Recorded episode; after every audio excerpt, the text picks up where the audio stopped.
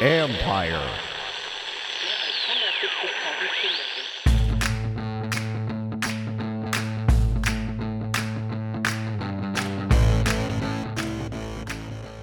Hello and welcome to my podcast. Well, for years I was a guest with Kevin Sheehan on his radio show at ESPN 980 and now on his podcast, The Kevin Sheehan Show. Today, we're going to flip the roles here a little bit, and Kevin is going to join me, and we had a long conversation about his career and also about, of course, the Redskins. So let's get going. Here's my conversation with Kevin Sheehan.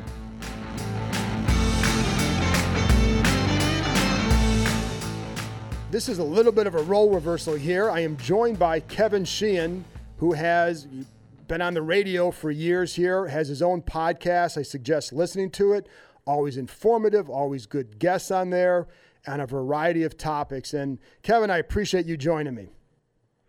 My pleasure, John. I mean, after all of the conversations over these many years, now you know I get to call into your show, which I'm excited about. So, well, good. Have at it. All right, here we go. Well, I'm going to start in a very soft way because I, it's funny because like you've been on the air for a long time here, um, and I don't know how much people know about your background and all that. Well, first of all, let me ask you.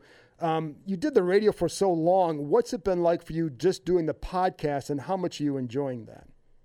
Uh, much more so than I ever would have thought. I mean, I, I didn't know really what to expect when when I, I left radio last summer, and I had a bunch of different ideas and tried to make a couple of things work, and and this is the one that sort of made sense in the moment. And I did I had no expectations. You know, you and I have talked about this, and Bram and I have talked about it. You know, before you guys got your podcast launched, you know, it, it was it's been great. I mean, I get to do it on on you know on my time, my my my expense the way I want to do it. And, you know, knock on wood, enough people have been receptive to it and they're listening to it. And I'm appreciative of that. And it's different from radio. It's not live. You know, I'm recording this thing. I mean, we're, we're thinking about doing some live stuff um, in the fall when football season starts. But, um, I, I like it a lot. I, I, it's, I, it allowed, you know, John, it allowed me to reunite with Tommy. I mean, Tommy yeah. and I did a midday show for seven and a half years together which was uh, you know it seemed like 15 with him sometimes. But um, i loved working with him and he comes on with me two days a week and cooley usually comes on with me you know at least you know once every you know 10 12 days something like that. So that's fun too. You've also you've got that entrepreneurial background too. Does this kind of fit into that i know it's still you're just talking about the same stuff but does this kind of fit into that mindset that you have you think yeah, definitely. I, I mean, before I got into broadcasting, which was really a second professional life for me, I was involved in three different startups, really. And this is like a startup business. You know, it's an it's an early stage business. It, fortunately, it doesn't require a lot of venture capital, and it doesn't require a lot of employees, which is perfect for me right now. Um, but yeah, I enjoy that part of it. Because you started off in media, Channel Five, I think, way back when. That was my first job. Yeah, okay. Channel Five, working for Buck Hantz, working for Ernie Bauer. Um, you know, two of the best possible people you could work for in your first job as a 22, 23 year old. And uh, and then I, I realized in broadcasting, behind the scenes in television, didn't really pay that well. okay, I was so going to ask why you why. Okay, I was going to ask you why you jumped. That would explain everything. Yeah, it was it was fun. It was so much fun and and truly some of my good friends over the years were guys that I worked with at Channel Five. I mean, Scott was an intern there. Van Pelt was an intern there, and we became really good friends. And and Joe Yasharoff and oh, Paul yeah. And Larry Duvall and Ernie and Buck and Harvey Smilovitz was the best. That wow. was my first gig working for him on the weekends, and and uh, it was it was a great place um, to work for. And I've always told Buck and Ernie this. I mean, a lot of people know uh, obviously Buck, and fewer people know Ernie by face. But Ernie Bauer is a legendary local television guy, and both of them were just incredible guys to work for in that they were always encouraging. They always gave you more work to do. There wasn't, you know, an insecurity there. They wanted you to succeed. and that's about as good a, a first job experience as anybody could have asked for. So why'd you get? Well, you left, and like it was a while, but why'd you get? Why'd you want to get back in? You know what? I I spent 15 years basically on the road. You know, out Monday, back Friday, traveling for three different startup companies. I wanted, I didn't want to travel anymore. Um, my kids were young; they were still young at the time. I spent a lot of time in a lot of different cities, just absolutely addicted to sports talk radio, um, and I just always felt like I could do it. Right. And I just gave it one shot. And, and to be honest with you, if it hadn't worked out, and this was like in 2002, I think, 2003, if it hadn't worked out, like, you know, within six months, I would have been out of it and on to something new. But I got a job at 980 doing updates, and I swear to God, and Bram won't remember this, but of course I remember this. The first day that uh, Todd Castleberry and Chris Johnson put me on the air doing updates was on a Saturday when Bram was at the Preakness doing his Saturday show live.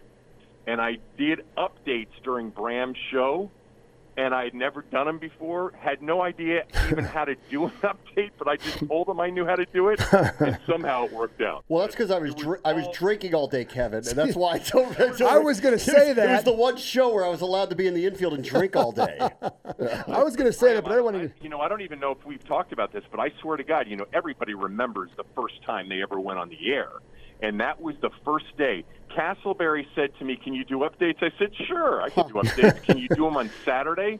And this was like on a Thursday. I said, "Absolutely."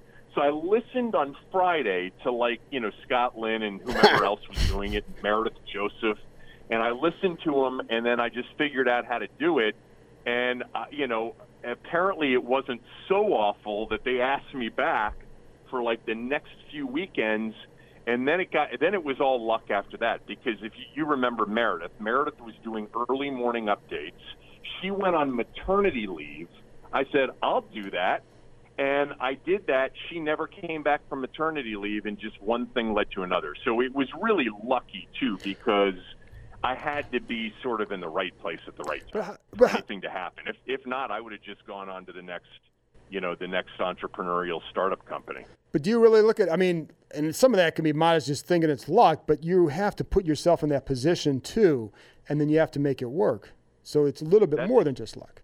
No, that's true. I mean, I, I do believe that because obviously, if I completely sucked, it wouldn't have worked out. But the truth of the matter is, I mean, and we all know this. Like, we've had a lot of talented people come, you you know, come through 980 or the different stations everybody's been at, and there just hasn't been an opportunity. You know, there for, for me, it was literally within two weeks, two or three weeks.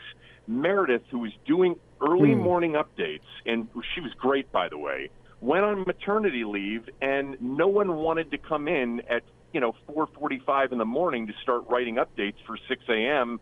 And I said I would do it. I was st- I still actually had a job with a company that we had sold, and I had to leave there at 10:45 and go to Owings Mills, Maryland, um, where the company I was with had been sold, uh, and I had a you know about a six month contract to stay there. And so I did that for six months, and then Kornheiser came back to radio, did his show there, and I started doing updates during his show. And that's that was really like the you know another lucky break is that he you know it worked out with me doing updates on his show because it doesn't work out as Bram will tell you with everybody doing No. updates on his show, but it worked out, and that just gave me more exposure. I've got no comment. This- I- I- Kornheiser never liked me very much, but and I don't even know why. But you know, but I, I fall into the category. Actually, I fall in the large majority category of people he doesn't like. Kevin is one of the actual select few in the bucket that he does like. So I don't, I don't, not upset about it. I know that I am in that large bucket of people that he doesn't like. Is that true? I mean, I didn't say I don't because know. I thought he didn't like you. I, I, I had no idea. Oh, I don't know. I he's just never given me the time of day, true. so I have no idea. I have no real idea. I had the literally. I'm not kidding you. I've, I replaced him, you know, like on the radio. I have literally had one conversation with him um, or two. One when I was really young and he was working. This is the first go around when he was um, doing his show, and then the second one was over a beef that I got into with Michael Wilbon, and he called me and essentially asked me to stop. And but that's it. Those are the only conversations I've ever had with him. And what makes me sad about saying it is that I revered that guy. Like read him growing up, loved him on the radio, think he's one of the most talented people ever, and I hate the fact to this day that I am among the bucket of people he does not like or care to spend any time with. And I am so eternally jealous of you that you guys have been BFF for whatever it is a dozen years. I well, first of all, you know, I think sometimes when you know people fall into that bucket of, of people that he doesn't really like, he has no idea why he actually doesn't like them, and and usually can be swayed in one conversation. But anyway, um, that that was for me that that was like a huge. I mean, it really was fortunate that a you know Meredith went on maternity leave, and then b like three weeks after she left, and I was doing mornings, Kornheiser came back to do local radio. Coming up, moving off Kevin's career, now we're going to talk about what you really want to hear about and that's the Washington Redskins.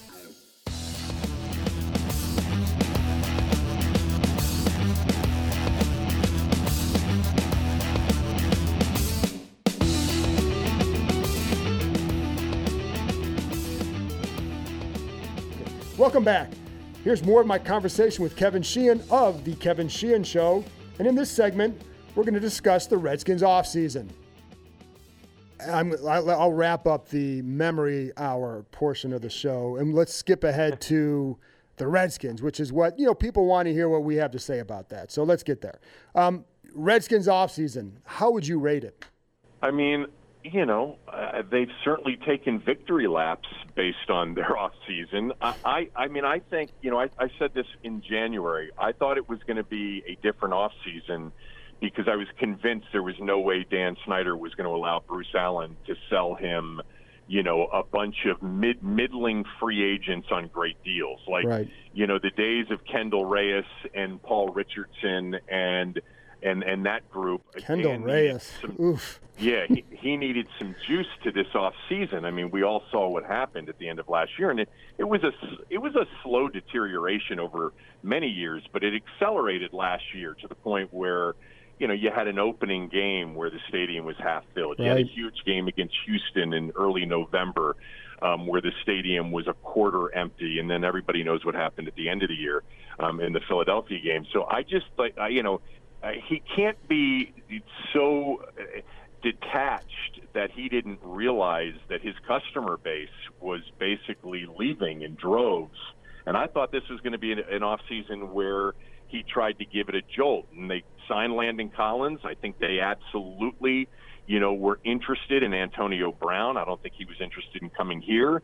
Um, you know, there were others like Golden Tate, who I'm pretty sure they made a run at, but you know, Golden Tate didn't want to be here, so they were active, more active than they had been in free agency, at least attempting. Went hard after John. Things. Went hard after Mosley. Um, C.J. Went Mosley. hard after C.J. Mosley. Mm-hmm and then you know and then came the draft and i think you know all of us in you know that that that follow this team and are in the media and cover this team we all know what the story was dan dan legitimately took over that first round.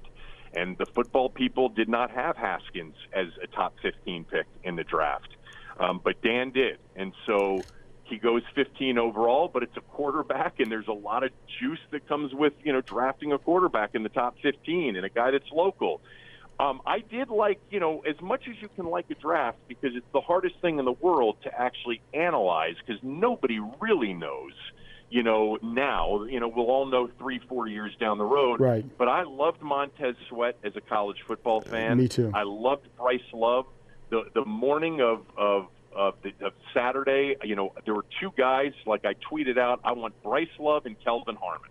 Like two players that I thought would be there, and they got both of them.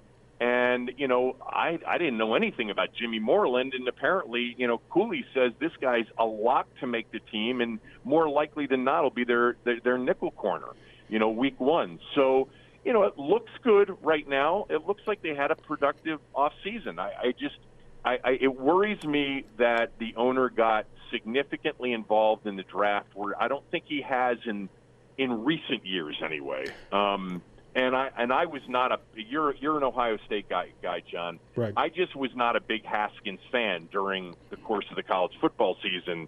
But what do I know? So uh, hopefully, hopefully it'll work out. It could be Dan's finest moment if Haskins turns in to their true long-term franchise quarterback. Well, it'd be funny to see how it gets played because you know how things, you know, when it's always the look back after a quarterback leaves here where the blame gets assessed and, and we'll hear you know there's always more that comes out at that time whether it's robert donovan mcnabb you know cousins whomever. Um, but also you know with the one thing kevin with the with the quarterback and where like he was taken 15th if you part of me does think and i you know i know with dan's involvement i think you know the thing that i always heard is like they knew who he liked.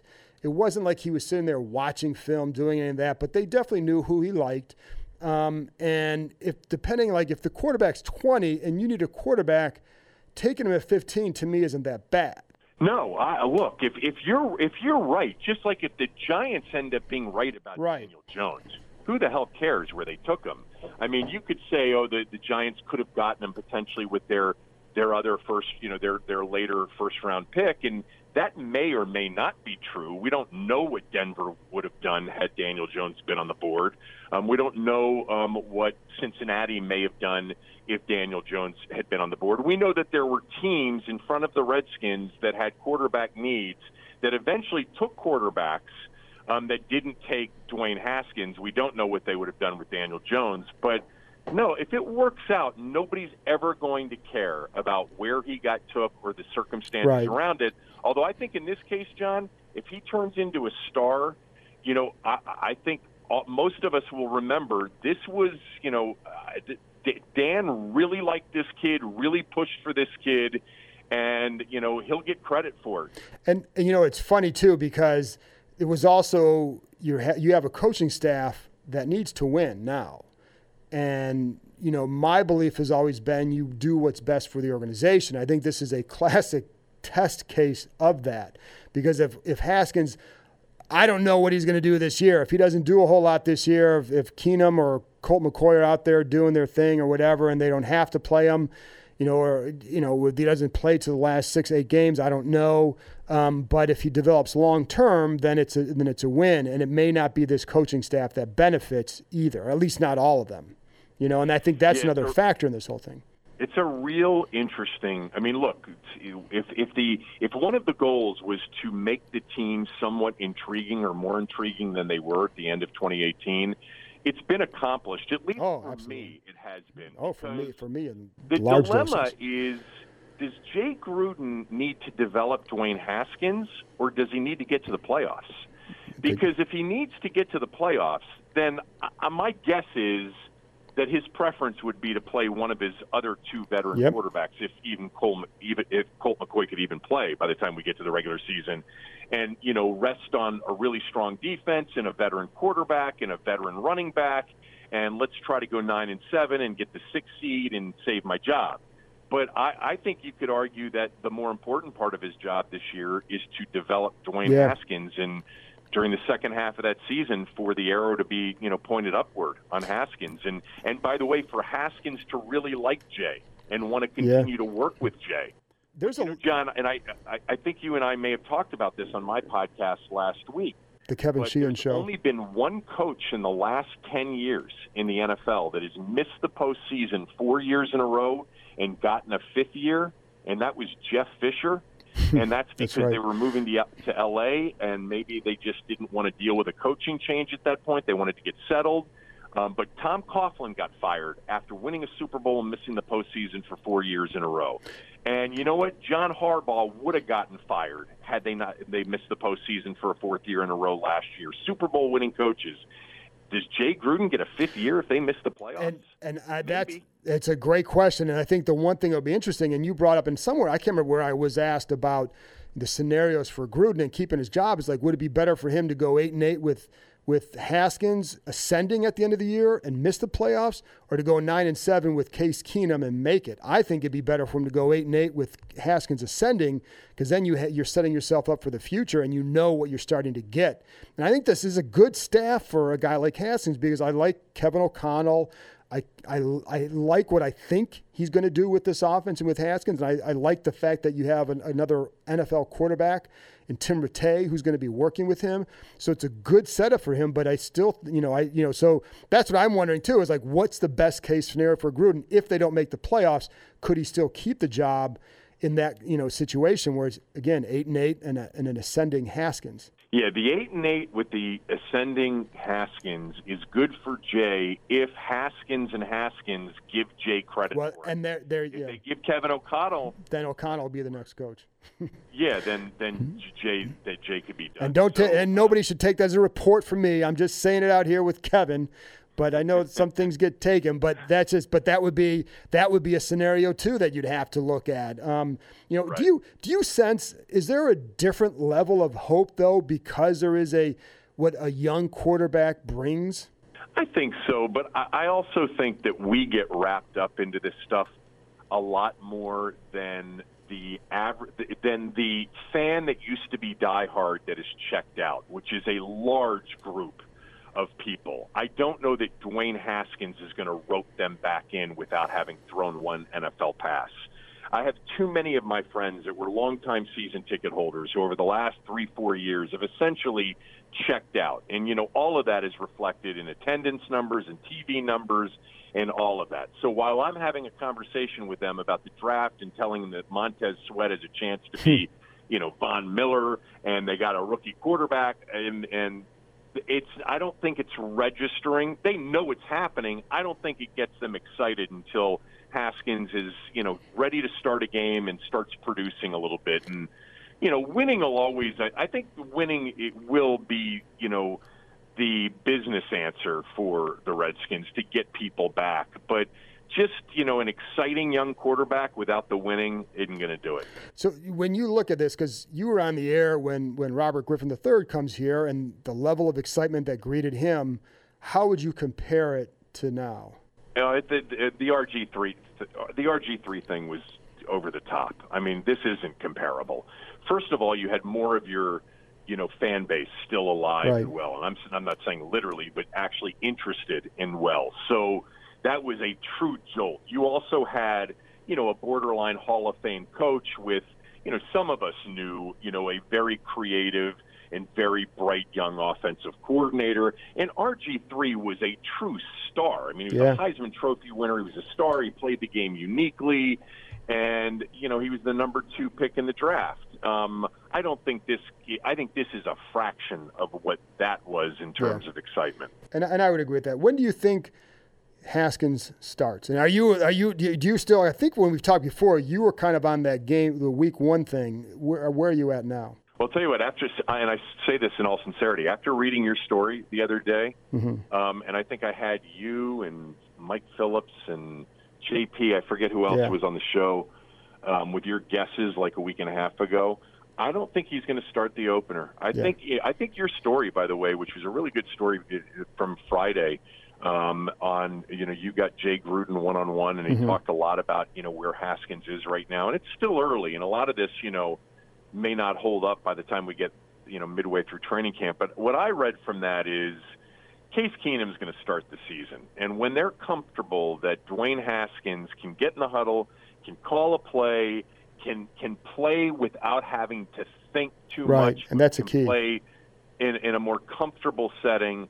They're gonna they're gonna hold him back until he's ready to do that, and I would bet that it wouldn't be early in the season, you know, super early in the season like the opener. It might come later in the season, midway through the season. I know a lot of you, a lot of people have said it's the Miami game after five weeks or six weeks, whatever that is. But um, I'm starting to think that, that it's going to be Keenum to start the season. And and I've I've kind of always been there, mainly because I Yeah, you know, just mainly because I know in talking to them, just their thoughts on how you know what they need to see from him before they get to that point.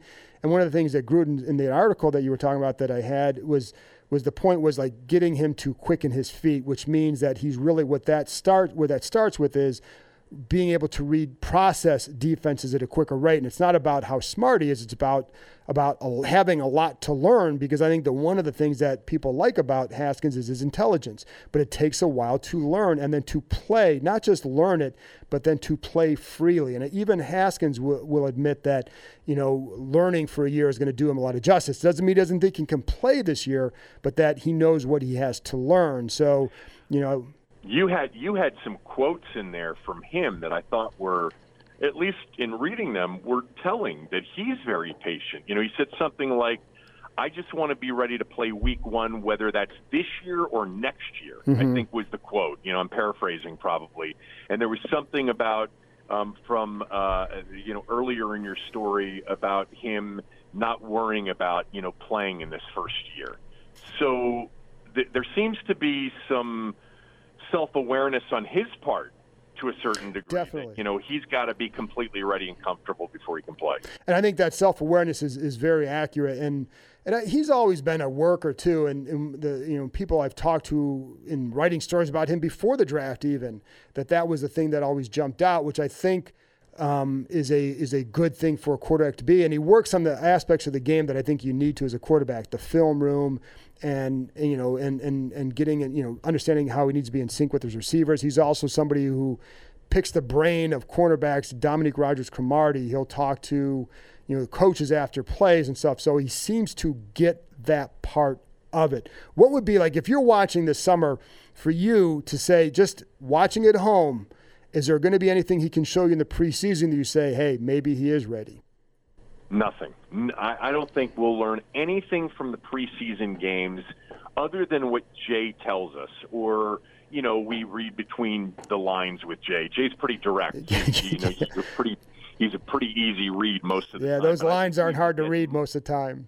And I think we'll learn much more about what Jay Gruden says about Dwayne Haskins than us watching Haskins in training camp or in a preseason right. game. Yeah, I just think that the pre you know the NFL preseason for for us you know tends to reveal hardly anything. I mean, how many times have we watched something and then you get to the regular season opener and it's a completely different group of players that are even playing well, in the game and, and, and contributing. So uh, it's it's it's an awful product, the NFL preseason, and I think we learn much more about what the coaches say about their players than what we see on the field.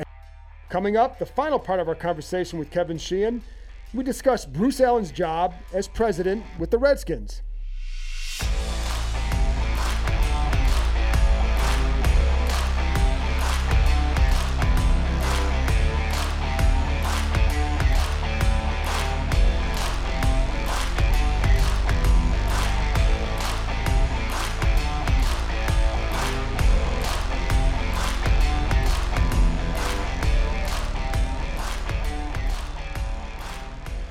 Welcome back, and here's the final part of my conversation with Kevin Sheehan. We discussed the Redskins' leadership at the top with owner Dan Snyder and President Bruce Allen. Let's go back to Montez Sweat because I'm with you on this guy. What did you see? Why were you saying that this? You got to get this guy. Why? What did you see? I mean, I you know, and I know you feel the same way to a certain degree. I love college football as much as I love the NFL, and Mississippi State had the baddest ass defense in college football last year. And yeah. that, that includes Clemson, that includes Bama. They were an absolute lockdown defense. In fact, if you go back to the game they played against Alabama, they beat the you know what out of Alabama up yeah. physically. It was so impressive to watch them all year long defensively. They just could not score against good defensive teams, which is why you know they ended up having you know an eight and four season or whatever it was. I don't remember exactly what it was, but Sweat and you know very early on for me it was you know number nine. Whoever number nine is, hmm. that dude's unblockable. You yeah. know, and you, you're watching them play in these SEC games, and you know they're playing against the best. And between him and, and the safety, Abram, and that guy Simmons before he got hurt, they just had so much talent and they were so athletic defensively. And Sweat to me looked like one of those guys that could line up on the edge and, and be, you know, a legit havoc wreaker, which this franchise has not had no. in so long. and it so impacts the results of NFL games. I hope he's what I think he is. You know, I know there were the heart issues that may have been misdiagnosed. There were some, you know, some character issues apparently, but all the coaches have said great things. I had John Allen on the show the other day. He said he's an absolute beast physically. Yeah, oh, like God. it's just so obvious. Yeah. Um, his physical abilities. Uh, let's hope you know everything else matches that because he could be a difference maker for him. He can, and it's funny because before the draft, he's one of those guys like, yeah, I probably should look at him, but there's no way he's going to be there at 15. But I'll look at him just in case because you never know. And the you never know situation developed, and I'm glad I watched him because I really liked him. It's like this is the guy you got to get. And but like, there's no way he's going to fall to you at 15. So when this situation developed, they when they went and traded for him and get in the back of the first round, I thought it was a terrific move. Um, but I like that he to me he played with some violence. Um, but he showed, you know, showed terri- you know, really good ability coming off the edge. But I also liked the way he ran and ran to the ball. And I always watch for that. Like when you're watching a linebacker or a lineman like that, if he's always showing up in the picture at the end of the play, I pay attention to that. And I always felt like he did that. And that just spoke to me to the competitiveness and to desire, whatever. It's 24 nothing against Alabama, and they were losing, and he's still always showing up in the frame late in the game. And I just felt like that said something about him in addition to the talent. And that's why I felt like he's a, is a really good guy for them to get. Yeah, Um, that that game was one of those games where it, the score was not reflective No, it was not. how competitive the game Right. was. Um, Mississippi State, Nick Fitzgerald was you know terrible. They wouldn't even really let him throw the ball. He, he you know they he was a running quarterback, but they had a touchdown taken away from him right before that Right. end of the first half. Um, they, they, I, you know, Alabama. I hadn't seen Alabama in in multiple years, except maybe against Auburn the year before. You know, miss so many third down conversions. You know, getting, taking sacks, getting stuffed at the line of scrimmage. It was just, you know, when you watch Bama and Clemson the last few years, and they're playing a game which you think they should roll in, and they were probably a 25 point favorite against Mississippi State or whatever they were that day and you see them struggling offensively, you know that other team's good, Right. like really good. And Mississippi State, I thought, was the best defensive college team I watched all year. I got two more for you, two more topics, um, and then that'll be it. Um, Louis Riddick, I had him on the show recently, and he felt like he had seen, he had met, he bumped into Dan Snyder on the sidelines before a game, and in talking to him, felt like maybe he had either, I don't know, changed, matured, evolved, whatever you want to word, whatever word you want to use, um, but he felt he saw a difference in him. From your perspective, do you see a difference in him or the way the organization operates because of that? I don't. I, I don't see that at all. I, I, I mean, I think you know it's funny. There have been like different iterations of Dan. There was the Yeah. young owner who, you know, didn't, according to to many people, treat people well. Was treating the league like it was a, his own personal fantasy football team, and obviously that didn't work. Then he got out of the way for Joe, but really, when Joe got here, Joe included Vinny you know, Yeah, on did. on the personnel side, you know, much more so than he should have. And then the Zorn thing was a disaster. He blamed Vinny for it, but that was a good thing because it finally got Vinny out of town. And then Mike came in, and I, you know, personally, you know what I think about him. I, I think that that if he had stayed out of the relationship with RG3, which sabotaged, you know, the, the entire situation there in two, at the end of 2012 and in 2013. Um, I- think it would have worked out much better for Griffin had he stayed with the Shanahans and and been more, you know, and, and, and been made accountable, you know, and, and told by the owner, they're the, the, you work for them, you don't work for me, you work for them, and it it just didn't work. And then, you know, we we've seen him take. Like Cooley said, hiring Bruce Allen was Dan's attempt at being a good owner and he did give you know Bruce and the personnel staff much more responsibility. And you know, you know, John, he's been out of the building and out of the Yeah. country more over the last ten A lot years more. than he was during his first ten years of, of owning the team. But I, the the results are the results, and and this organization is you know even an off season where it looks like they've done some good things and they certainly, you know, the team president certainly took, you know, victory laps for, you know, in the media. And then here we go in the last two weeks, the most respected player in the locker room, or certainly one of them, you know, according to reports, once out. Um, it's it's just always something with him. So no, I don't think he's I, I don't think he's changed. And until he has a, a true epiphany and hires quality people and and people that he can can give total autonomy to, um, I don't think the results will ever change. You know, you can always have that one year that every NFL team has where you get a little bit lucky and you stay healthy and you go 10 and 6, 11 and 5 and win a playoff game. But hell, they haven't even had the season where you go 11 and 5 no. since 1991. Um, you know, you've had many, you know, perceived worse organizations have better seasons than they've had, but uh, I don't see it. Last one, Kevin. And speaking of, you know, going the following the Snyder theme, and one of the guys you talked about, Bruce Allen, how would you rate what he has done? You know, I know we know what the record is, and the last four years they've been around 500. They've had a whatever their offseason is, however you want to dictate it, or however you want to describe it. What have you thought about what he's done and where he's going with this team? Well, it's not very good. But you know, the funny thing is, you know, when he came in, it was a completely different mindset. They became more responsible fiscally from a roster management standpoint. So much so that, you know, Bruce's claim to fame is getting incredible deals on subpar players.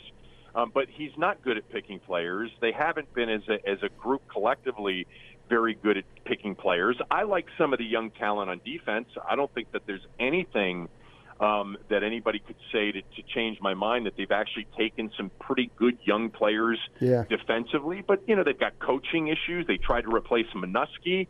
Um, no one wanted the job. You had two to three coaches leave for lateral positions. You had to pull guys out of retirement to take jobs in this organization to coach it. Um, Bruce has been a disaster as a as a as a team president, and and I don't see how it turns around so significantly that I and, and I think a significant part of the fan base change our minds. Um, I do think, John, and I may be crazy because I felt the same way last year.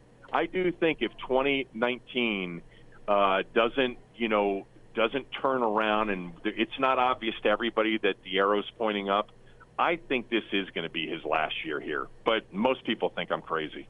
Yeah, you know, and I don't, and I I you hear different things over the over the last year or so or last year or two, and so I'm just going to say, well, we'll see what happens because I don't know. And there are some times where I thought, well, I wonder if he'll be on the hot seat. Then you hear that he's not, and then you hear that maybe he is, or that Dan's mad, and blah blah blah. And so I think we're just going to like, I'm going to let it play out, and then we're going to probably hear more about this as the season goes. If it's going like last year in terms of the attendance, and if it's not going well on the field, then we'll, I'm sure we'll hear a lot more about that. Hey, Kevin, listen, I appreciate you coming on here. And for everybody listening, again, the Kevin Sheehan Show, you're, you're doing it every day, right? I mean, every day. Yeah. Monday that's, through Friday. That's, that's, a, that's a hell of an effort there. But, um, anyways, please tune into that. Again, the Kevin Sheehan Show, worth your listen. And Kevin, thank you for coming on. John, my pleasure. Bram, thanks. All right, well, that'll do it for this week. Thank you very much to Kevin Sheehan for joining me. And as always, thank you for tuning in because, again, without you, there is no podcast.